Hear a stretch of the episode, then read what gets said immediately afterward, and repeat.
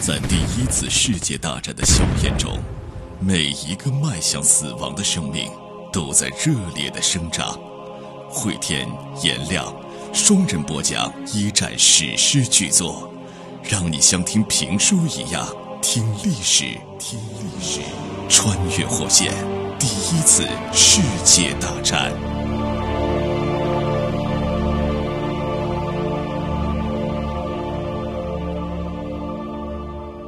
穿越火线一战，各位好，我是颜亮，我是慧天。在上一集当中，已经来到了一九一四年的夏天，塞尔维亚的一个激进狂热分子呢，枪杀了奥地利的大公。这个事件呢，也是把各国拖入到了战争的阴影之下。我们也通过主人公沃尔特的眼睛来观察了一下目前的英国、奥地利、德国和俄国。他们的贵族以及统治阶层对这个事儿的反应到底是什么？而这个时候，沃尔特牵挂的还有一件事情，就如果说战争开打了，他跟自己爱的人莫代英国的贵族之间，他们俩还能不能继续的相爱下去了？沃尔特他和爸爸之间呢是要有一次摊牌了。沃尔特到办公室里面找到了自己的爸爸奥托啊，正在那边看电报，上来开宗明义，我要告诉你一个消息，我爱上了莫代。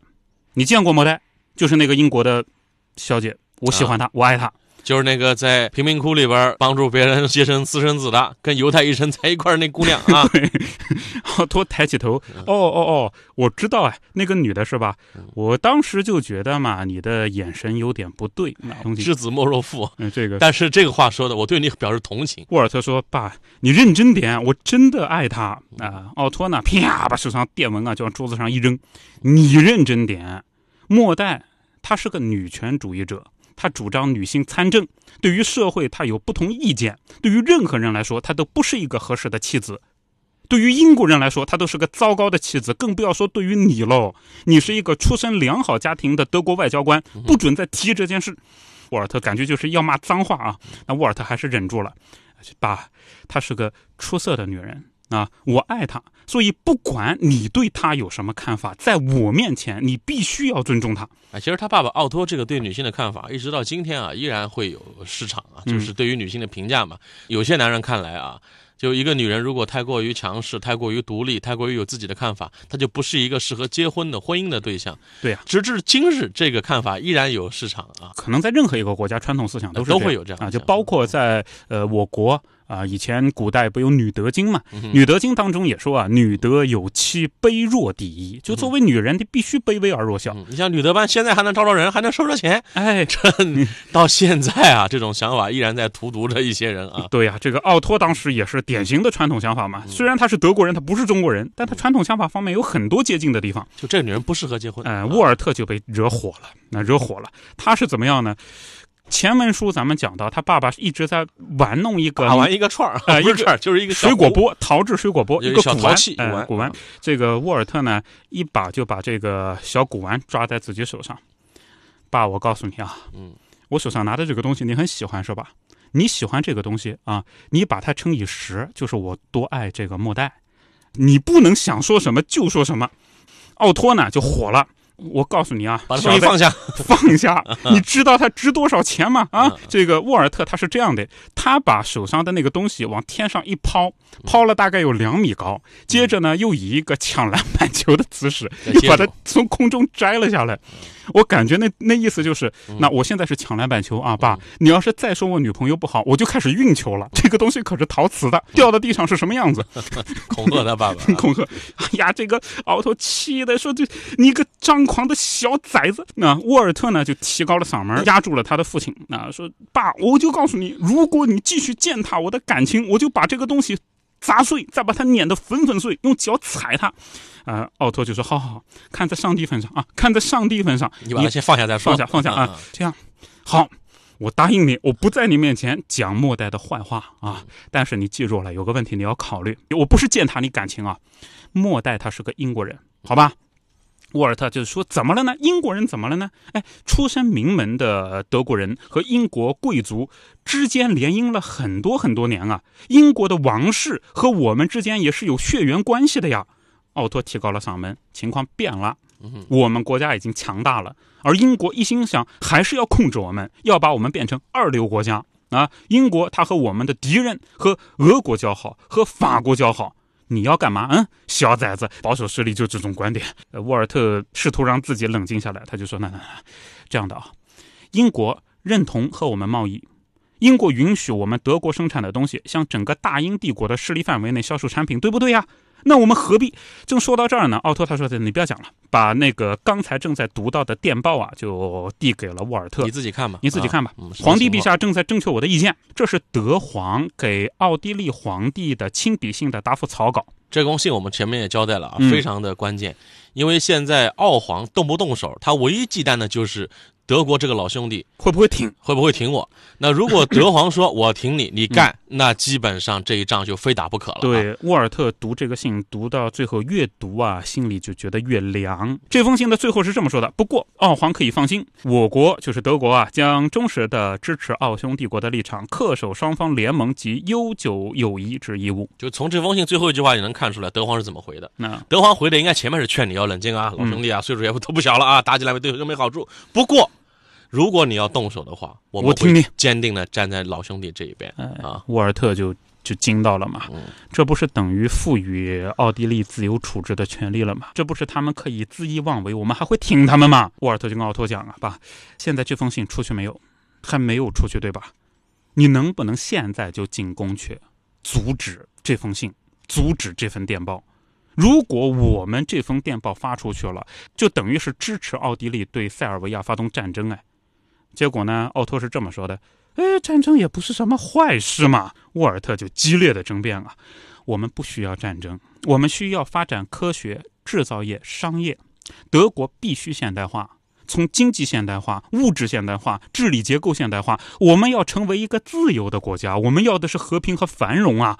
这个时候的沃尔特很像一个二十一世纪的人啊，嗯很像一个现代人，而他的爸爸呢，就是是当时的一个时代的一个典型的，就是他们认为我们德国世界老二，嗯而且各方面可能都已经超越英国了，而是说英国你要通过各种东西来限制我，打一仗是我们不怕的，我们刚刚让美国人低头，现在我们也不吝于再干一场，让俄国人、英国人、法国人都意识到我们才是这个世界真正的霸主啊！对啊这这是老牌的德国贵族他们此刻的想法。是啊，这个奥托他就说嘛，这儿子，你听我说啊，我们现在两面是强敌，东西两面啊，西部有法国，东部有俄国。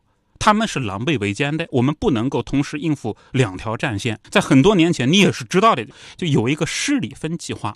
施里芬计划就是说，如果开战，我们就以压倒性的兵力打掉法国，哪怕牺牲掉我们的东部地区，也要打掉法国。几个星期之内取得胜利以后，就全力以赴的跟俄国干，跟俄国干。但是现在二战还是这个套路，还是这套路。法国那儿倒了霉，法国 头顶上三个问号，说 Excuse me，what 为什么老是我？这个奥托就说啊，而且为什么我们必须现在打呢？我们的情报部门已经得到消息啊，就是之前俄国军队调动可能有四十天时间，那就我们六个星期打掉法国就可以了。现在情况是什么呢？俄国在改善他们的铁路系统啊，俄国改善铁路用的是法国的钱。这是什么意思啊？盟友啊，啊、那就意味着俄国它不但是和法国关系铁啊，俄国调动部队的时间也在缩短，而且越来越短。等到俄国那边的铁路现代化一旦完成了以后，我们就没有办法先打法国再打俄国喽。所以，越早对我们德国就越有利。这句话出口以后呢，沃尔特觉得就浑身冰凉，因为他看到了另外一个事实：爸，实际上你们就是想打仗，对不对？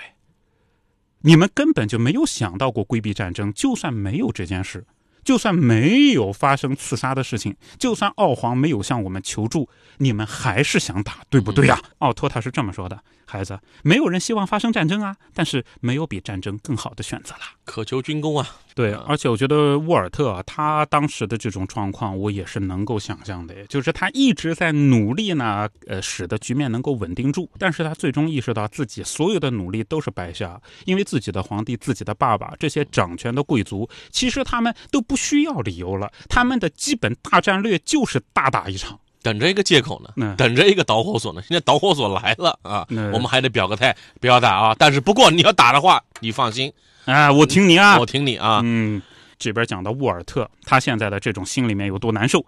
再转一下到莫代那里，嗯沃尔特和他爹吵架呢，那是在驻英大使馆。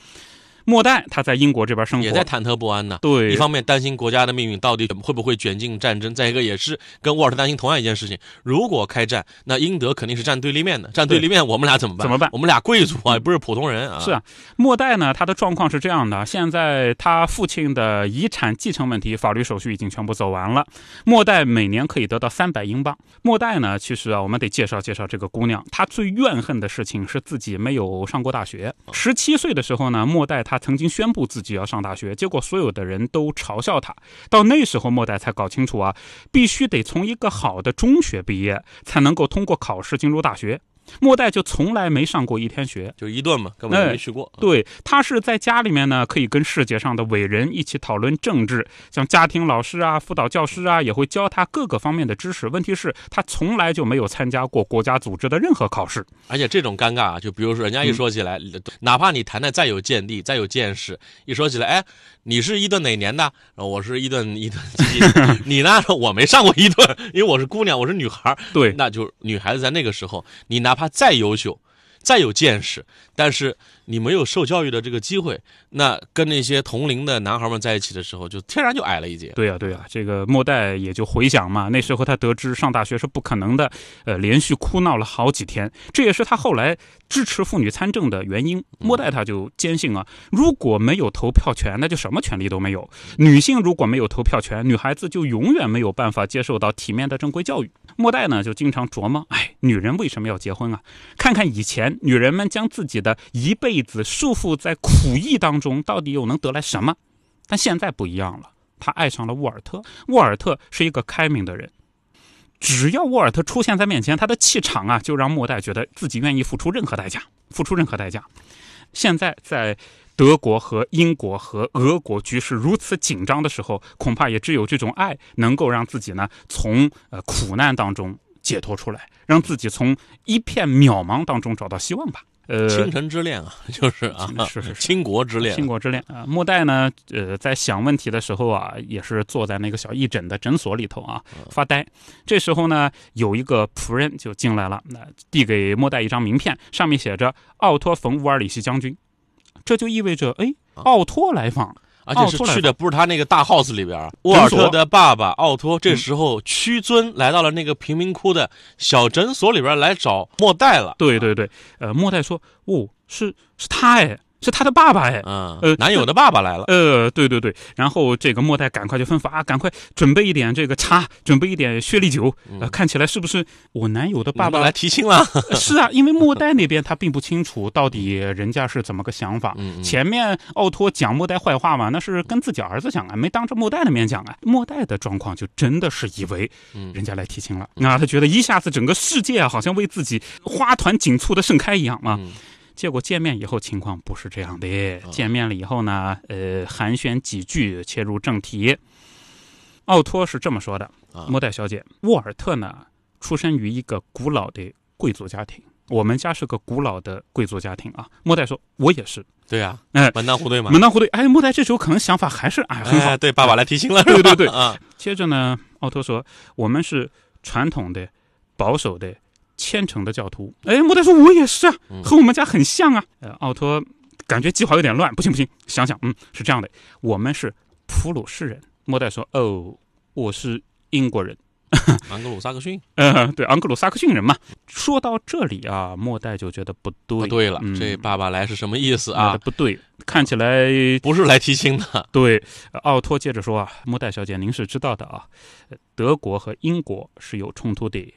呃，英国呢和我们的敌人就是俄国和法国啊结成了盟友，正好在我们的东西两线，意味着呢英国啊是我们的对手，是我们的敌人。我知道你不这么想，啊，这个奥托讲，我知道你不这么想，但是记住，你们的想法并不重要，啊，这个事实不是由多数人投票就能够决定的。就是这句话呢。也说明啊，呃，之前奥托是做足了功课，知道末代他是基本政治主张是什么？你不是要平权吗？要投票权吗？我知道你会讲什么啊？呃，就末代你肯定会讲，多数人不是这么认为。我告诉你，多数人不重要，因为投票投票是个屁。告诉你现实多么残酷啊！关键还在后面呢。那后面还还我儿子沃尔特可有大好的前途呢。对呀对呀啊，这段啊，嗯有点像进入韩剧情节了啊。两个相爱的人，这个爱的要死要活。对这个时候，男方的爸爸来了，说：“为了我儿子的前途，你离开他吧。嗯啊，这进入到韩剧的桥段了啊。对呀对呀哎，这儿我们也给各位来布置一个课外作业了啊。假如说跟你相爱的人啊，你们爱的是要死要活，这是真爱啊。这时候你对象的爸爸或者妈妈来了啊，为了我们家孩子的前途，你们俩不合适，你还是离开他吧。我给你个一百万、两百万的，你离开他，你会怎么选择？来听节目的各位，这是我们本期的课后作业啊。如果跟你相爱的人，他的父母来找到你说，出于你们各自的前途考虑，你们还是分手吧，你会怎么回答？怎么来应对这个局面？可以留言在本期的评论栏的下方，留言比较精彩的，我们会在下一期的番外篇当中读到各位的留言，同时送出原著一套。当然了，末代是怎么选择、怎么回答的，怎么来应对奥托的这番说辞的，我们在下期节目当中跟各位来介绍。好，穿越火线一战，我是颜亮，我会天。这一集就到这里。在第一次世界大战的硝烟中，每一个迈向死亡的生命都在热烈的生长。